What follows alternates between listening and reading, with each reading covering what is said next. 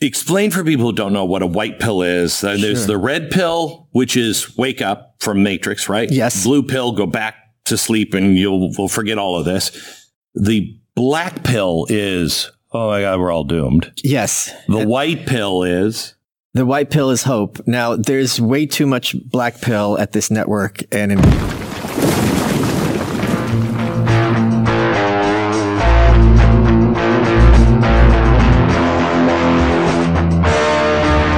to wanna be there for your for your people. Put it right now. Okay, yo, this is a podcast going on. You know what I'm saying?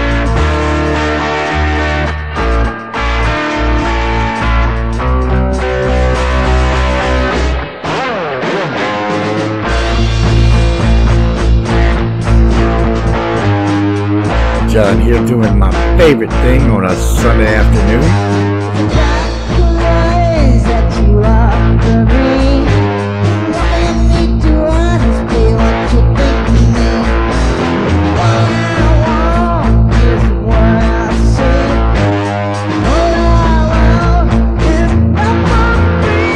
You're listening to the American Freedom and God podcast, presented by JPF and Associates and the JohnPFox.com training portal and classroom, where we share commentary, wisdom, and counsel.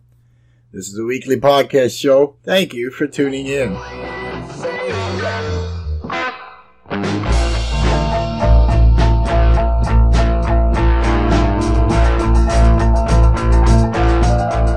Trump to visit Ohio disaster. Uh, great idea for campaign purposes, and it's just plain genius since uh, it's been quite the disaster. This one is uh, a story on Newsmax, which, by the way, was canceled by AT and T. What, guys? I, I that's just ridiculous. Because they don't like what's being said on Newsmax, Newsmax, they no longer allow their channel on their uh, cable network or satellite network, whatever it is.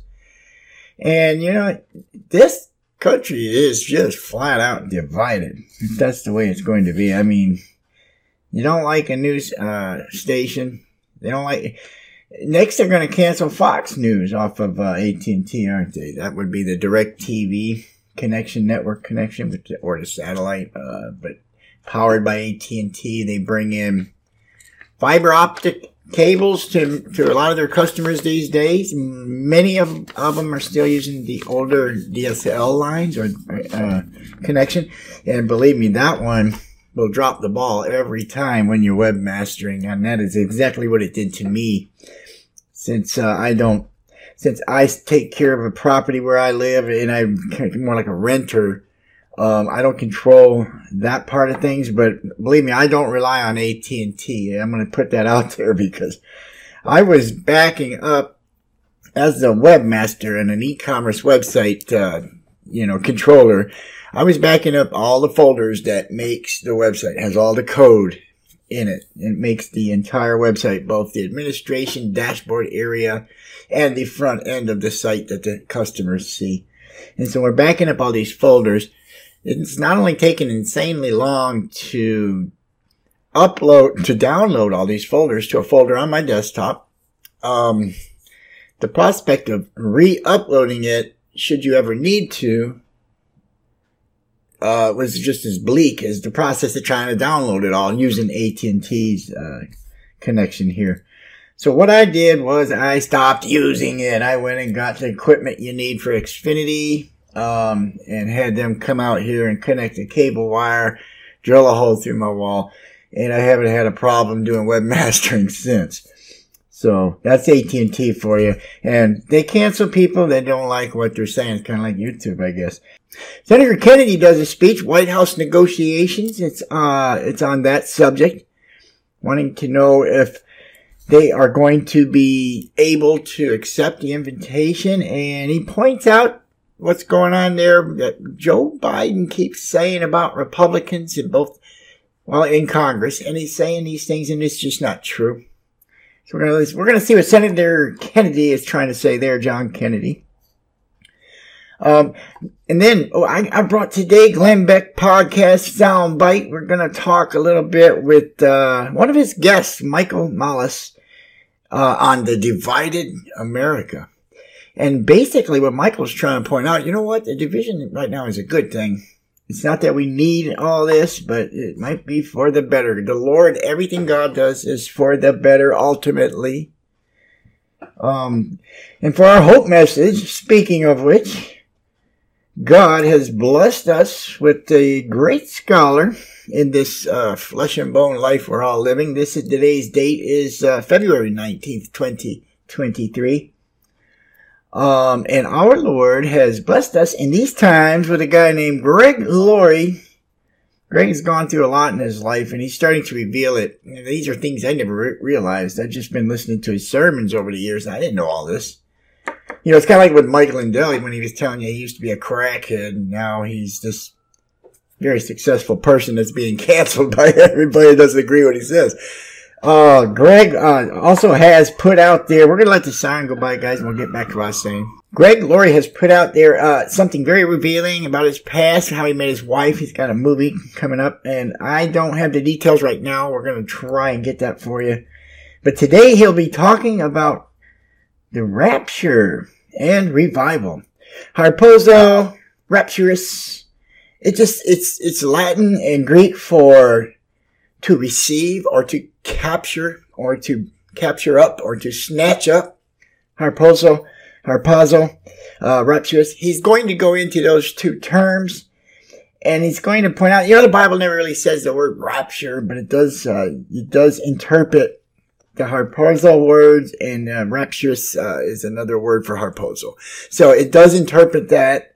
The theologians, uh, Corinthians, some of the other scriptures, and it just means to receive, to snatch up, to be caught up with. The Bible does tell us that's going to take place. We're going to be, anybody who's still alive that's a believer is going to get caught up in the air. Anybody that was uh, a believer that passed already and, is uh, in heaven already will be joined, will be joining Jesus and will be joining, being caught up during this harpazo period, or what we like to interpret as, as the word rapture. Yes, people are going to argue with you about that, but there's the answer if they ever do argue with you. The Bible does say we will be caught up. And that, my friends, means raptured. We will be rapturous. Oh, okay, let's get on with this. So today we're going to be talking about those things. Hey, everybody, welcome to another episode of the American Freedom and God podcast. I am your host. My name is John P. Fox. I have been doing this out of the labor of love and a passion for being able to bring to you what did, oh, well, on one hand, I like doing it, and on the other hand, I like bringing the information. I'm hoping it can help somebody out there. I'm going to show you how you can subscribe, rate, and review the podcast real quick as part of this monologue, and then we're going to get right to it. So I think if I just open the browser, I can get uh, the information I need. Yes, absolutely. Oh, by the way, guys, you can watch this program anytime you want. Um, I do run this little cameras sitting up on the shelf pointing down at me. Uh, you big, me small. No. but anyways, yeah, I don't have the greatest equipment yet, but that's coming. So we got this little camera on and we call it the Ditto Cam. It's taken after what Rush Limbaugh used to call his. And so it's the Ditto Cam. And I post it on rumble.com. And so just go to rumble.com, type in American Freedom and God podcast with John P. Fox. You don't even have to say my name. Um, and it should show right up. Now you might see other podcasts with the word America in it or American or freedom. Just look for the one that says American freedom and God and rate and subscribe and even throw us a review, guys. When you do that, it, it, it gives the sponsors, uh, entices these sponsors to want to do uh, to want to run their their ad on this show. You know, they, just go by the numbers, so we need to get those up. We need to get subscriptions going on. And here are the places you can subscribe: Apple Podcasts, Google Podcasts, Spotify, Pandora, iHeartRadio, Stitcher. What else we got on here? Blubbery. It's, it's supposed to say blueberry, but there's no E, so it's kind of like Getter. TTR. There's no E in this. Uh, so, and I think there's in the makings a couple more. I have yet to get them to get back with me and confirm and cure, and not curate, but, uh, propagate, you know, the, the RSS feed that I gave them. So, and we'll get back to those. But for now, these are the places. One more time: Apple Podcasts, Google Podcasts, Spotify, Android. If you got your Android podcast, iHeartRadio, Pandora, Stitcher, and Blueberry. So that is where you can, and you can also subscribe by email. Let's go on over to the World of Insight podcast.johnpfox.com. No H1X.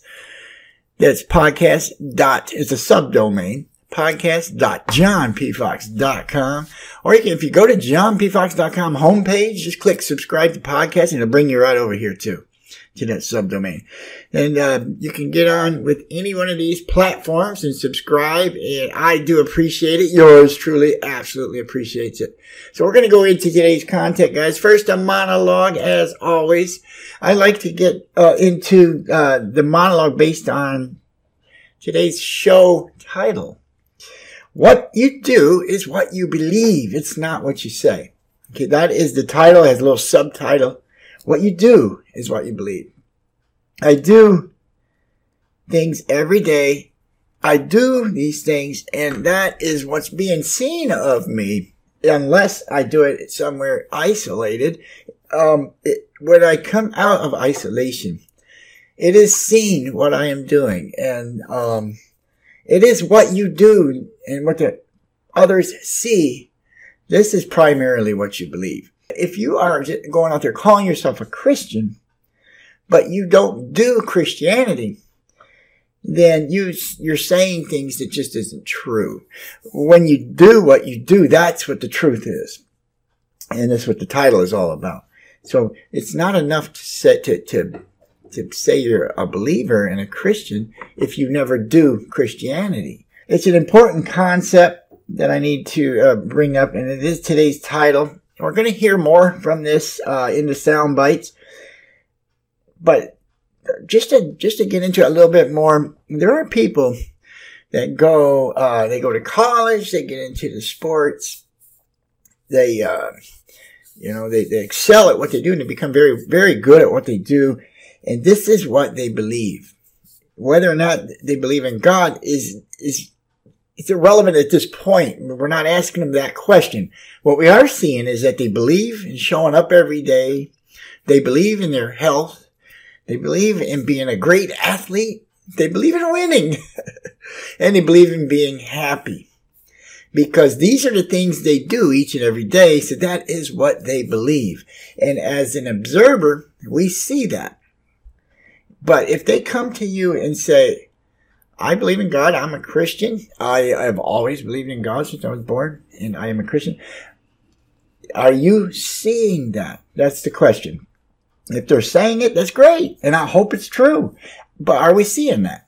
And uh, I'm not trying to, to to tell somebody, but you best do it. no, I'm not trying to do that. I'm just saying, are we seeing that? I'm just wondering. And if you can kind of get through that um, focus through that lens and see it that way, you'll you'll begin to soak in the the the thing that makes this a special con- concept and conceptual thought is that when we go around every day, if I'm um, trying to take pictures uh, out in nature, then I believe strongly in nature and I believe strongly in taking pictures.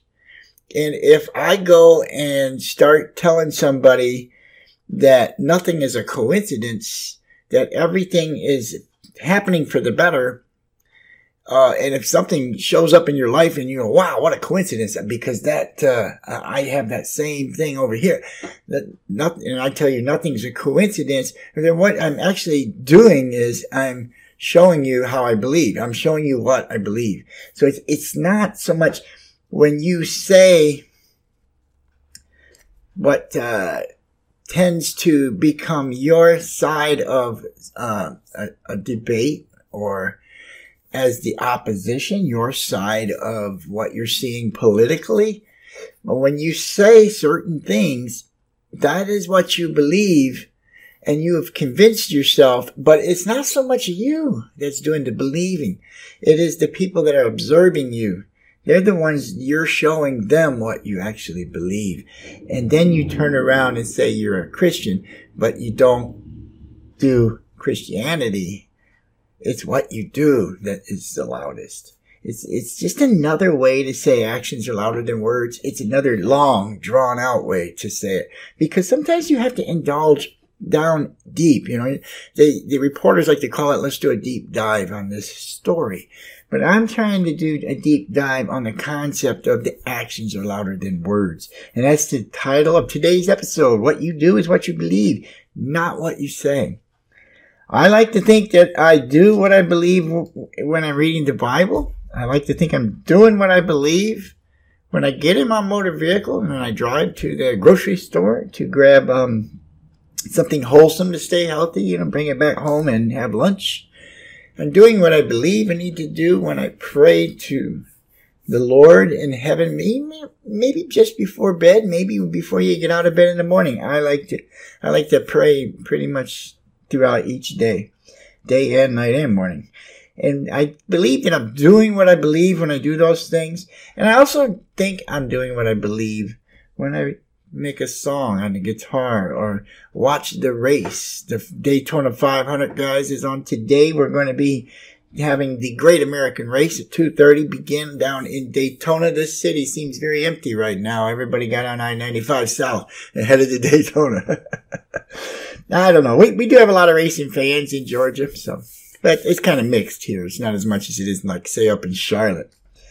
But uh, the last time I went to the 500, I noticed other people with signs on their cars saying, go this guy, go that guy, 43, uh, 24, you know, hooting their horns as they go past you and they know you're going to the same place. Everyone shows up down there in Daytona and they get corralled and all these buses come around it from the parking lot and they all get go through these uh, corrals like cattle and they get on the buses and they take them over to the stadium or to the raceway, I should say. You know there are three times as much room, maybe even four times, there's a little over three times as many people at the Daytona 500 than there are at the Super Bowls.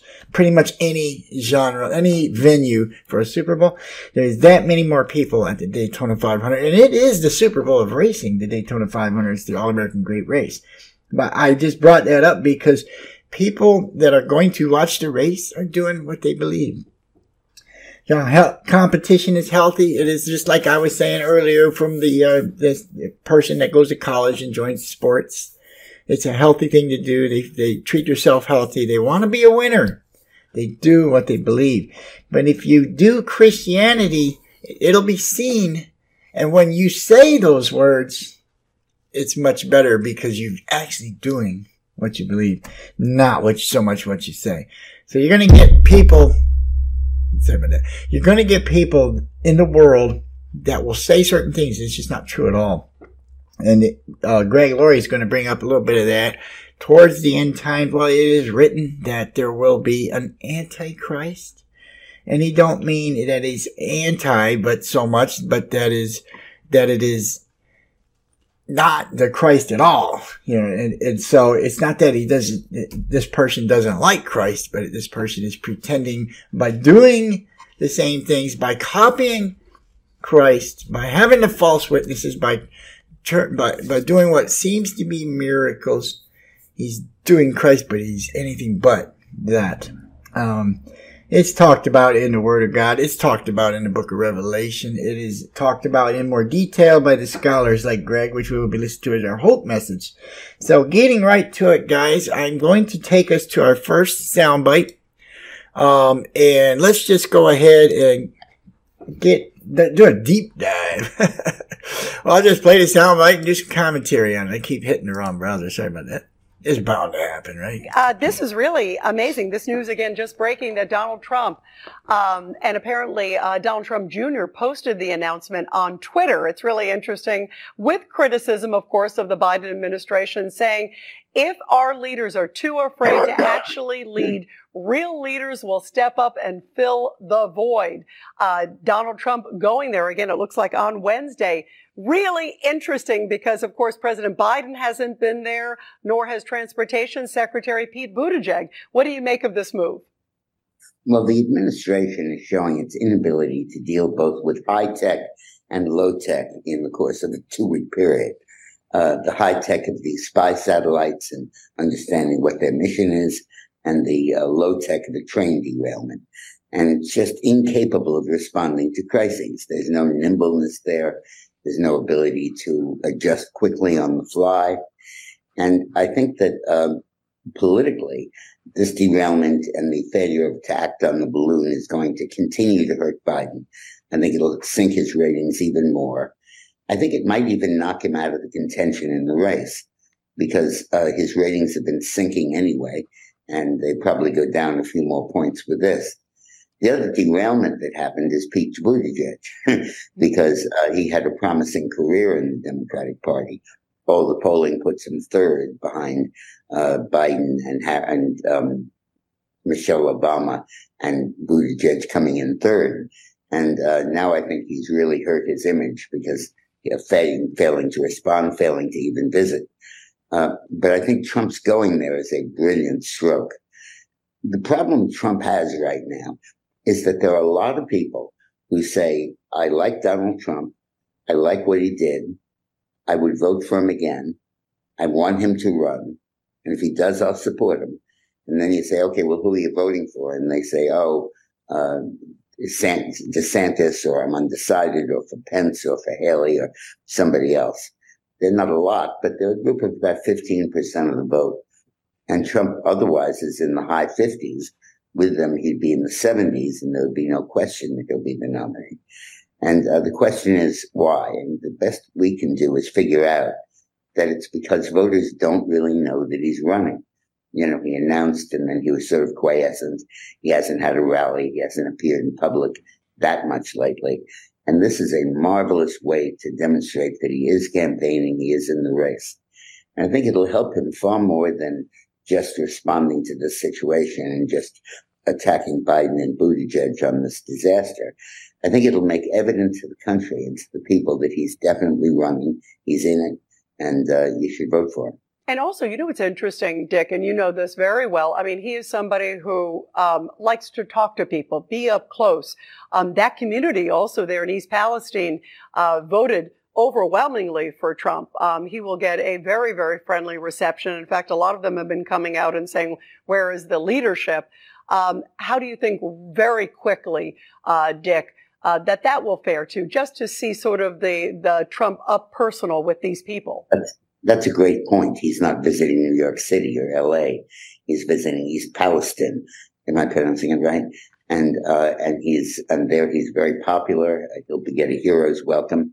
And the contrast between Biden's absence and silence and Trump's presence and engagement will be absolutely a stirring event, probably one that'll have an important impact in the early maneuvering in the election. Yeah. Awesome. Yeah, I, I believe that wholeheartedly that um, it is a, well, certainly good idea because, yeah, the contrasted. So the, the current administration in the White House, they, they don't care about this town and they pretty much despise uh, the Palestinian of Ohio there the because uh, he just said that uh, with the numbers during uh, the last campaign, the last um, election voting, there was no there was no support for the Democrats in his town, and so they just assumed let them b- crash and burn. That's why they and even FEMA refused to help them. It's like it reminds me of when I the opener of this show when I was talking about AT and T uh, dropping Newsmax. Uh, the White House is dropping this town. So we don't care that there's a disaster there. You guys didn't support us, but we're part of the United States, and if we're going to be a united country, then part of being united means come and help immediately your own people that you govern. And then Ben. Um, said it best.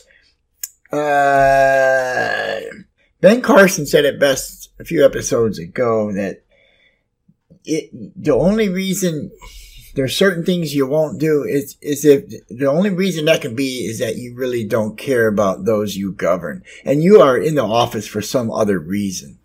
And so it's starting to be, that's not starting to be, that's been obvious for a long time. This disaster withdrawal from Afghanistan, the border crisis, etc., etc. Just trying to lock up anybody that was there on January 6th that they see fit or at will or at random, raiding all their homes, raiding President Trump's home, uh, raiding this, raiding that. But when you find out that the other side does the same things and 10 times worse, nothing happens. And he really just wants, he's in there for different motivation. He's not in there to care about those who are governed. And that is so truthful. And I wanted to go ahead and bring you the next soundbite pretty much right away. We'll talk about it when it gets done as well. Um, so we got a, uh, a little soundbite here from Senator John H. No, John N. Kennedy. Sorry about that, Mr. Kennedy. got it wrong, didn't I? We got a soundbite here from Senator John Kennedy. Uh, he's doing a speech at the uh, floor of the Senate. And, you know, the title is He Claims Biden's accusation against Republicans are false. So let's go ahead and play this soundbite. Let's see exactly what uh, Mr. Uh, Senator Kennedy is talking about here. And I hope the president will uh, hope the president will, will accept that invitation.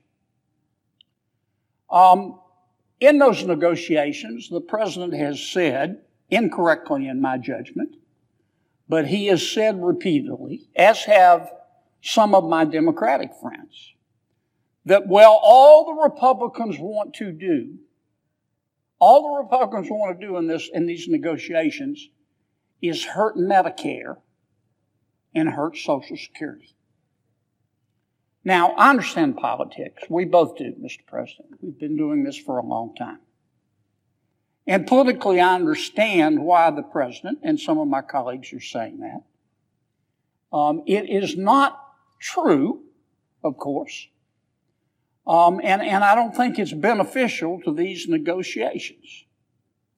But, but the fact that the president is saying this and saying, well, you, you, you Republicans want to hurt Medicare, for example, I find to be quite ironic. Extraordinarily ironic. Maybe even a tad hypocritical. In Washington, D.C., you have to watch what people do, not what they say. In the waning days of the last Congress, once again, watching what people do, not what they say, President Biden, who has accused members of my party of wanting to hurt Medicaid, tried to cut, or, or wanting to hurt Medicare, tried to cut Medicare himself. The Centers for Medicare and Medicaid Services, CMS as we call it, as you know, Mr. President, every year proposes a, a, what's called a physician's fee schedule for doctors who treat Medicare patients. If you're a doctor and you have a Medicare patient, you don't get to send the federal government a bill for whatever you think your services are worth. That's not the way it works. Medicare every year through the Center for, for Centers for Medicare and Medicaid Services, CMS, CMS every year proposes a physician fee schedule. They, they tell the physicians this is what you can charge and not a penny more. What happens when the prostate enlarges and the urine channel gets tight? You have an enlarged prostate. Do this five seconds. President Biden's CMS last year proposed to cut all physician payments, all provider payments by four and a half percent. He didn't want to lift up Medicare. He wanted to cut it. Not Republicans. The president. Now, why is that important? Well, a lot of physicians won't take Medicare anymore. Because they say, well, and, and they won't take Medicaid either for that matter. They say we just can't, we, we can't turn a profit. We're not looking to make, say the physicians, obscene profits, but we've got, we're in the middle of inflation. Healthcare inflation is, is as real as anything else. We're paying more in rent. We're paying more for, for our nurses. We're paying more for supplies. And the Medicare fees that we're paid to treat folks on Medicare, Medicare are not, uh, they're not keeping up. They're just not. And so here comes President Biden through his Center, Centers for Medicare and Medicaid Services, CMS. Here comes President Biden, the champion of Medicare. He proposed a four and a half percent across the board cut for every physician treating Medicare in America. That's 900,000 people in my state. So I'm sitting there listening to this, hearing the president say all Republicans want to do is hurt Medicare on the left hand, but on the right hand, he's trying to cut all the physicians and other providers in the program. We have 900,000 people in my state in the program by 4.5% in the middle of raging inflation. And I just found that extraordinary. Yeah, good point. Good point. So basically, believe what they do and not what they say. And that is so true with anybody in, in this administration now. Believe what they do, not what they say. Buttigieg, President Biden, any of them. You can just see what they do. Um, again, it's not just a philosophy, it's a fact. It is a, a, manifestation of existence, if you can put it like that. Everything that people do is, in a sense, and essentially, what they believe. If you, I, am not picking on anybody for, uh, you know, gender or orientation or you know, any kind of uh, where, where you come from in the world, in any kind of way. I, I'm not looking down at them. I'm not looking up at them. I'm just saying, essentially, it is a fabric of existence that everything you do, that is what you believe. And so when it comes to DC, especially watch what they do. You will go home having learned what they believe. And then when they talk, maybe not listen so much because it's not mattering. It's just politics. So Senator Kennedy points that out and he does it in a fine way. He's using the example of Medicare and Medicaid, the CMS, um, agency of the government. And he's using that as his example, but the example is universal. It goes for anything. I want to say that I was thankful and still am thankful to all the doctors, no matter how many hundreds of thousands he said he has in his state. I think it was about seven. But in our state, there's probably a, a large number as well. And in every state, otherwise, how would we treat one another when we're sick, right? So I am very thankful for every doctor that accepted Medicare and Medicaid um, in this state for from Mary my wife.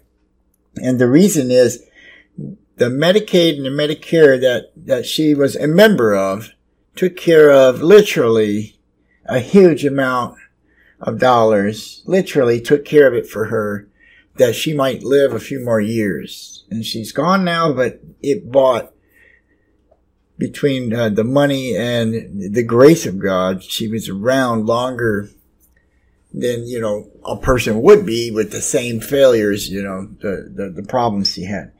And it was because those doctors and those purchases of dialysis the ongoing purchases of the treatments like that is what bought her the extra years. And it came from what i used to think of as this great country.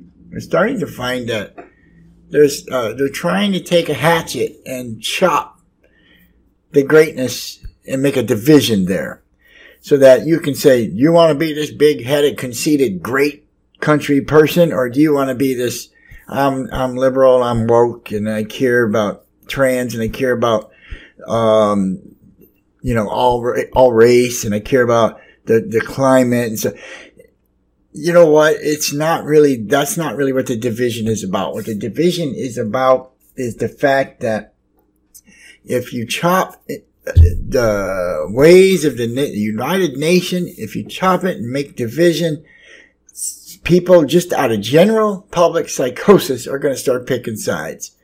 I just realized that on the American Freedom and God podcast, I want to always hang on to not only friends, friends, relatives, family, you want to hang on to freedom.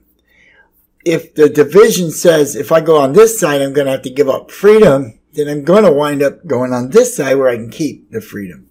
So they say, like with Governor Ron DeSantis down in Florida, you are free when you come to Florida. Your company is, your, your entrepreneurship is, uh, all the things that you want to do, what type of car you can drive, it's all free when you come to Florida.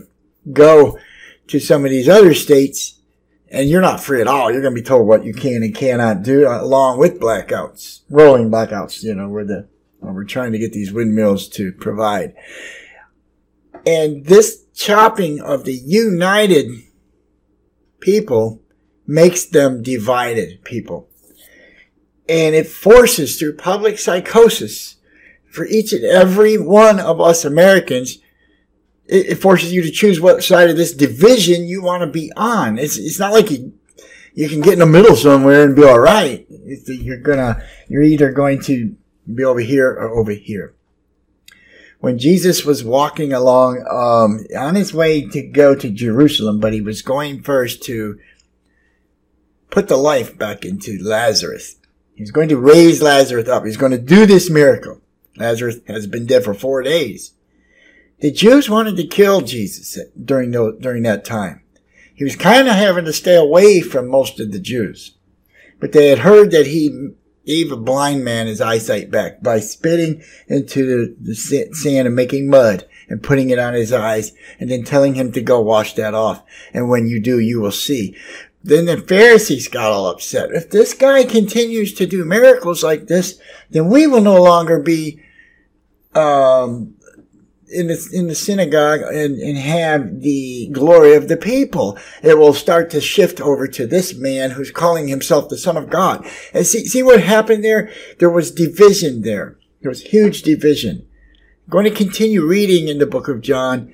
And when I get to the, uh, I'm sure we're going to get to a part where pretty soon they're going to get their way and they're going to take out this man calls himself Jesus. He is, he is going, it is inevitable. That is the reason he came to begin with. However, this stoning of Jesus and killing him of the Jews and the, the Pharisees, killing Jesus is, is, is not his time and this is not the way he's going to go. So therefore he hides from them and he continues with his disciples and followers that do want to believe. He continues with them, though he has to hide from many others. This is a division. It went on then. And in the United States, there is a division that's going on now. So if we don't be, if we're not careful, if we don't start being mindful of some of this stuff, I mean, you need to go about your daily life and be happy and do fun things. But don't forget what's going on around you too. So be mindful of it. We could end up being the divided states. We don't want that, do we guys? It's going backwards in time. You know, capitalism is not hurting the climate. Get the book. I forget the author. I just know the name. Get Apocalypse Never. Apocalypse Never. Get that book and read it from cover to cover. If you truly think we're doing something that's killing uh, the the earth, it's happening uh, other parts of the earth 20 times more than it's ever happened in the US. And capitalism doesn't do that. Capitalism makes entrepreneurs successful and they make tons of jobs. The, the My Pillow guy made literally 100,000 jobs. And these people all get paid a nice salary. All you have to do is pay his price for the linen and they get their, their nice salary and all these people have these nice jobs. But if you say, oh no, I don't like you, therefore I won't buy that pillow, all those people are, are now divided from you as well. And public psychosis. Read about that, more about that from the books from Dr. Robert Malone. I am going now to the final sound bite before we get to the, the hope message. I've got to watch out about time here. Oh, we're doing good. We're doing good. So, uh, there is a sound bite I'd like to play for you. Um, and it came from the Glenn Beck podcast. So I don't know if I'm going to be able to play much of this. I'm going to try to get about four minutes of it. Guys, uh, that's as long as a soundbite I should ever play. Sometimes they go a little longer, especially the hope message. But, you know, there are news uh, people that won't do a soundbite any longer than, you know, just a few seconds. And, and it's because they don't want to lose, they don't want to lose the attentiveness of the audience, um, and, and turn it into somebody else's show. But on this podcast, I'm a little different. I, I find it that uh, you're gracing my show with your sound bites and you're giving me the content that, it, that the show needs instead of helping to inform everything that you're saying Everything Glenn is saying in his podcast is I'm helping to get those words out to you guys as well. And I see it as a more valuable thing. We're just going to go ahead and play a little bit though for you guys. Let's do this now. Please welcome its author and my friend, Michael Malice. So, Michael, uh, I don't read books about pills. Okay. And, uh, and then these three are these four hot babes. I mean, sure Margaret Thatcher, she's quite a babe. Uh, but so, what's your FMK with them? My FMK? I don't know what that is. I'm too old. Oh, I, I can't really say it out loud. It's, it's do you know what that? Do you not know what that? It's a game you play. You give people three choices, and you do FMK. No.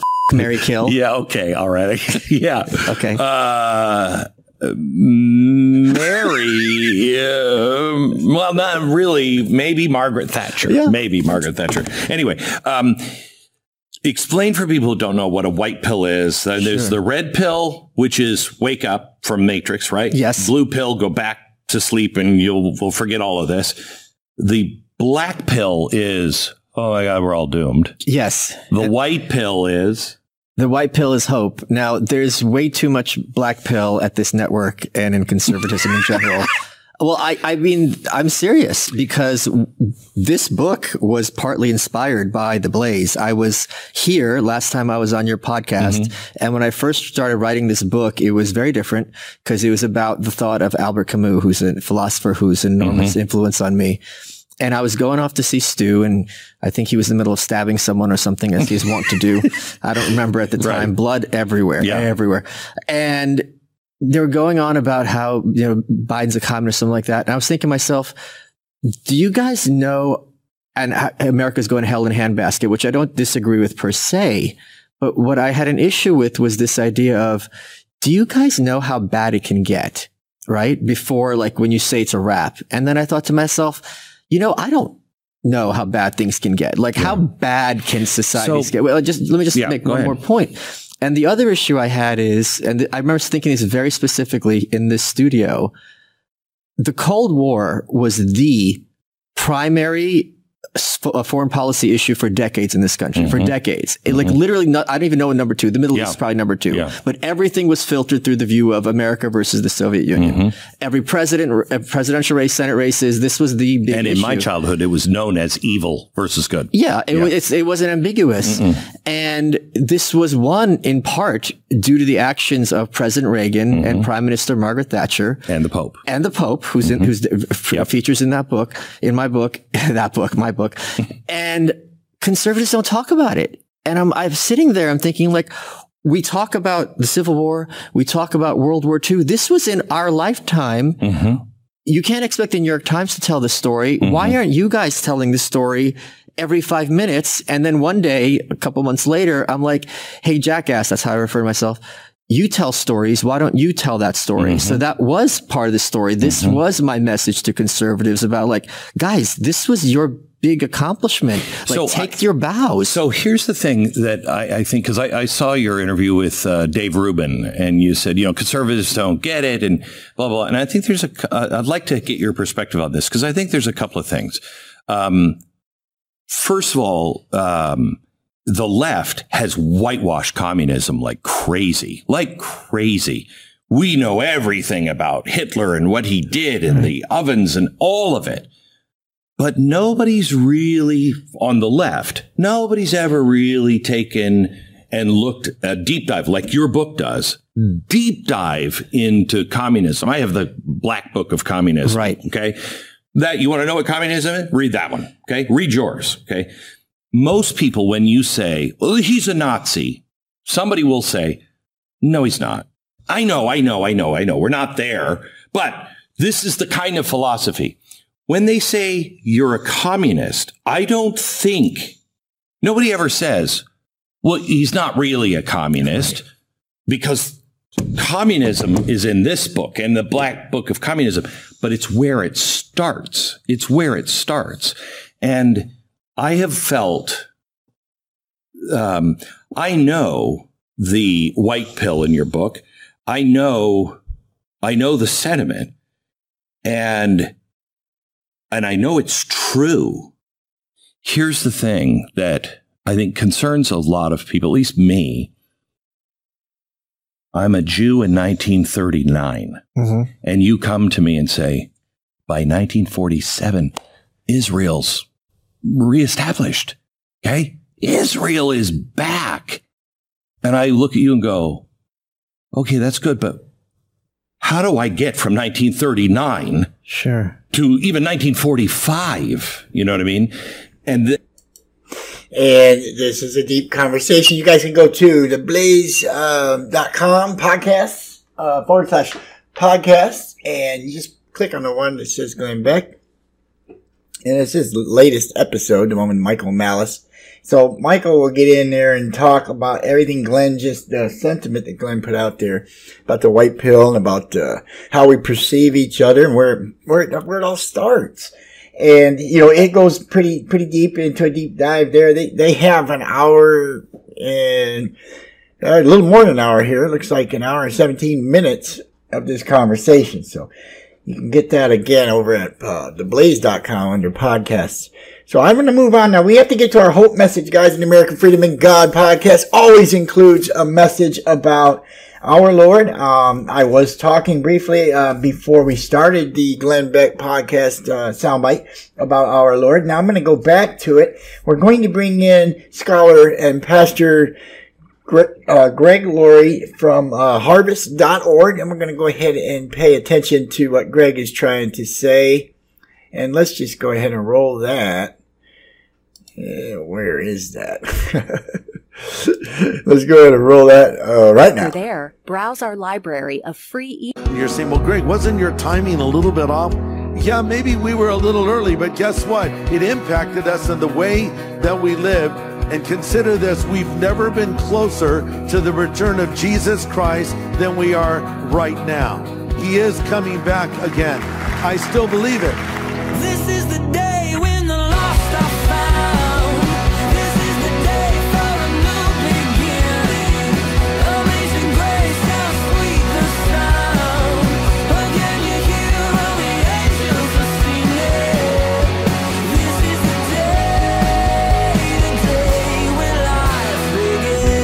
In 2 Peter 3, we read, The Lord isn't really being slow about his promise, as some people think.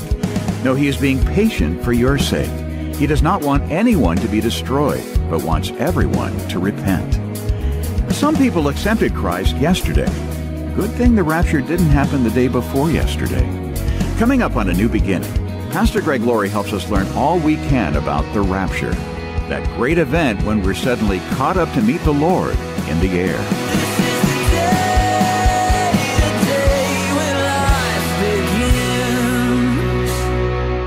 Why don't you grab your Bibles and turn to 1 Thessalonians chapter 4. 1 Thessalonians chapter 4. The title of my message is Revival and the Rapture. So we're talking about the Jesus revolution. You know, in the day we called it the Jesus movement, but either phrase is great because you know what? It was about Jesus. It wasn't called the God revolution, though God did it. It wasn't called the Bible revolution, though we read the Bible a lot and still do. It was called the Jesus revolution because it was about Jesus. And sometimes in the church, we forget what our message is. Our message is Jesus Christ. What is a revolution? Generally, we think of a revolution in a negative sense, an upheaval, and it can be that. But this was a positive revolution. A word revolution also means a turning around or a rotating or a returning to something. It's a returning to something.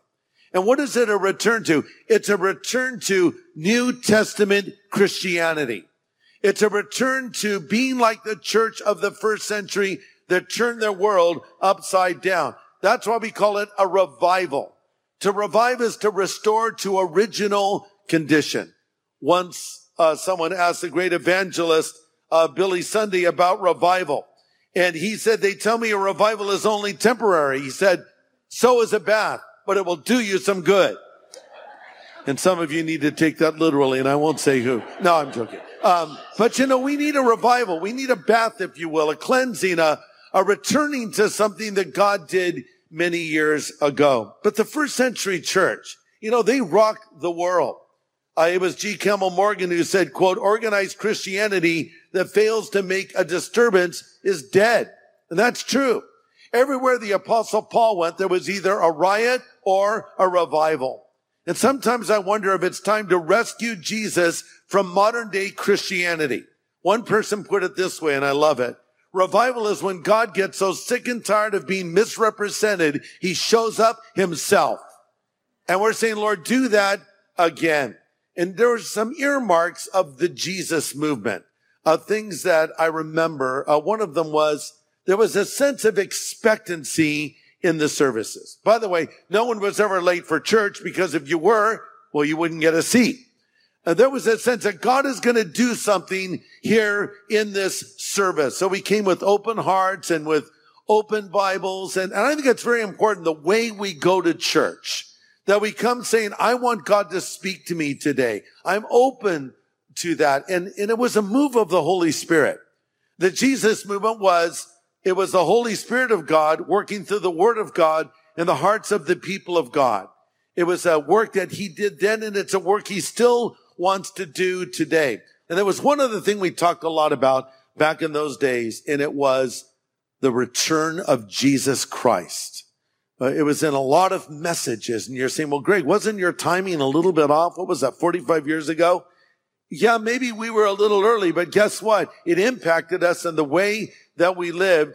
And consider this, we've never been closer to the return of Jesus Christ than we are right here, right now. He is coming back again. I still believe it. And uh, we're going to see what the Bible says about what I believe is the next event on the prophetic calendar. It's called the rapture. You've heard that before. Some people would say, well, you can't find the word rapture in the Bible. Well, that's true in a way. But you can also not find the word Bible in the Bible, nor can you find the word Trinity in the Bible. And those are all things that we know are true. So let's understand what the rapture is. There's a Greek word harpazo that's used many times in scripture. This word harpazo describes a catching up of people into the presence of the Lord. If you have a Latin translation, it's translated rapturus, where we get our English word rapture from. So I don't care if you call it the rapture or if you call it the harpazo. Hey, call it the great escape if you want to. Whatever you call it, it's a real biblical event. Jesus said in John 14, in my father's house are many mansions and where we're not so I would have told you, if I go, I will come again and receive you unto myself that where I am, you may be also. That word receive is harpazo. I'll catch you up into heaven. So it is a real event that is coming. And in my understanding of Bible prophecy, it can happen at any moment. Uh, looking at the big picture, I think the next event on the prophetic calendar is the rapture.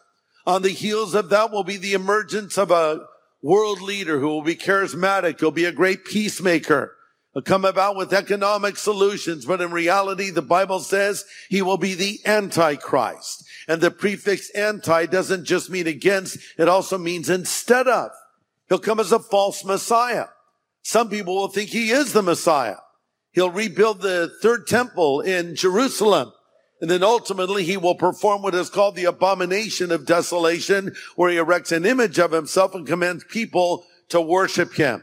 And that marks effectively the halfway point of the seven year tribulation period.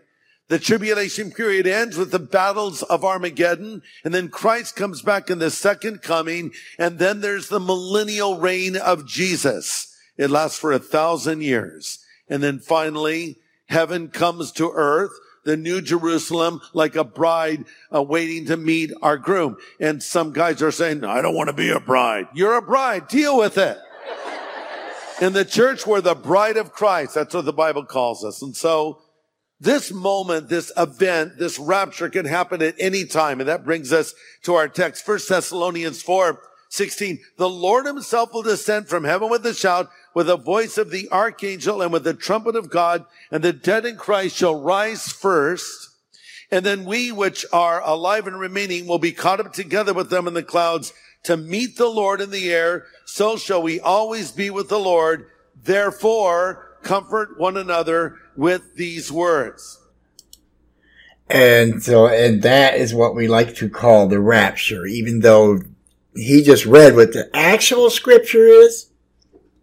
And the English translation of that entire scripture that Greg just said is known as the rapture. So now that we've cleared that up, the, sometimes like if there's a Catholic close by and you're, you're speaking with him and you say, but geez, you know, there's some time period for the rapture and I have no idea how long it's going to be. And it could be another 2,000 years. It could be, it be another 5,000 years before this happens. This, this world, uh, could go on and on and on, you know, just God does not see time. I think, John, there's no rapture. You- really? Seriously? That's, that's your argument?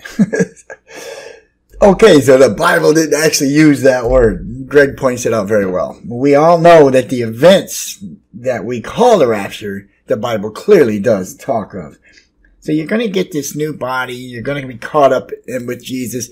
If you were still alive, you're going to be caught up with Jesus with the body you still have. If you were dead, you're going to get a new refurbished body. It's going to be more, uh, than it ever was before. You know, that period, time period after that where Greg talked about in the book of Revelation, it says that there will be, um, the battle of Armageddon and then Jesus will return for, um, a thousand year reign on earth where everyone will live in peace. Lions will lie with, uh, dogs and cats and, and lambs and everyone will be peaceful. There'll be, you know, a thousand years of that. Do you know what gets me is that after that thousand years, the earth will be recreated by God and it will become the new Jerusalem. It will become heaven. So we will all be in heaven, but it will happen. It's the second or third heaven. We're going to be on this earth one day. All the people in heaven now and all the people that will be in heaven then. The, the hardest part for me to wrap my head around being merely a man is just how long, how many years will, will, will go on and on and on. God sees the present. He doesn't see the past or the future. He always sees the present. He's omnit, omnipotent. And so we see, we do see time, you know.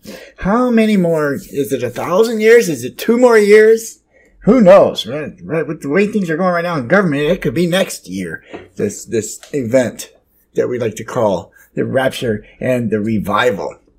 Guys, there is so much to talk about when it comes to this kind of stuff. And I do know that it, it's promising that at the end of that thousand year millennium year, that millennium of Christ reigning and, and controlling this earth with peace, love, and joy, I do know that at the end of that, it is said and it is written that that devil that was going around seeking who he can devour all this time will be cast to the final place that it is going to be and that the God of our, of us, the God of the Christians, the God of Isaac, Abraham, and Jacob is the reigning king. He is the winner of this entire thing that goes on between him and Lucifer is not his opposite. Never think that the fallen angel known as Satan and then all of his followers, the demons that fall, that are known as Satan and the demons, they're all angelic spirits that were cast out of the holy place and they now reside on the earth.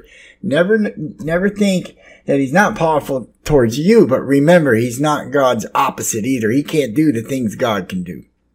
He was created by God. you can read about all that in Genesis. You can read about that throughout the Bible, actually. But yeah, um, you gotta know that God wins this battle. That, and God is love. So love wins ultimately. So everything you do, guys, do it with love. And you'll find that there is a strength in there that you, you didn't, re- I mean, once you start doing that all the time, you start to say, wow, I didn't realize that this love thing actually does work. Today I didn't feel so happy, but I remember to do everything with love and I'm starting to get happy again. It's just slow getting up, you know, I'm slow waking up and this aggravated me, that aggravated me, but I still have this love and it's still gonna be there in everything I do. I'm tired of standing in this line. I'm tired of people cutting me off around the corner with their grocery basket. I'm, t- I'm tired of the, I'm having road rage every time I try to go at a, a steady pace. Someone gets in front of me and goes really super slow.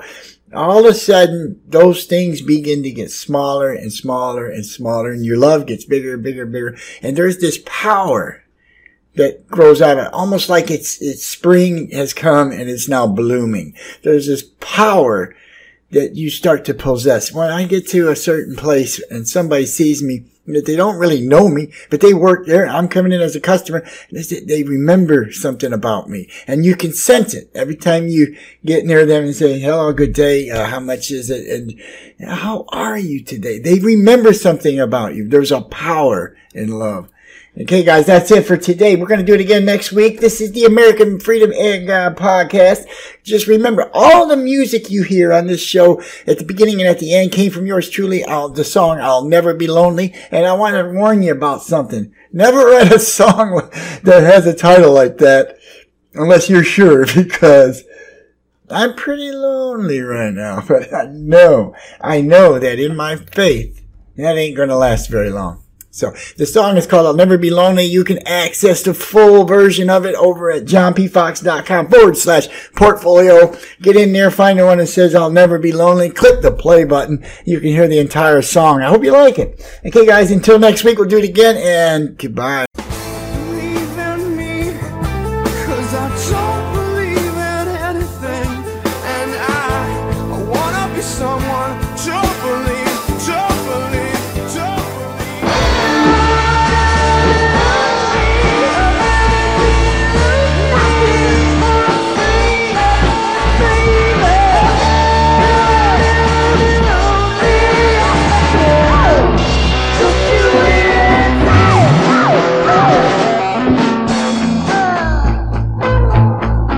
Has been the American Freedom and God podcast. Join us every week for the latest episodes. Please subscribe, rate, and review the series. Visit us and comment on a blog post at johnpfox.com. Happy listening, and remember to always show you're awesome. Goodbye.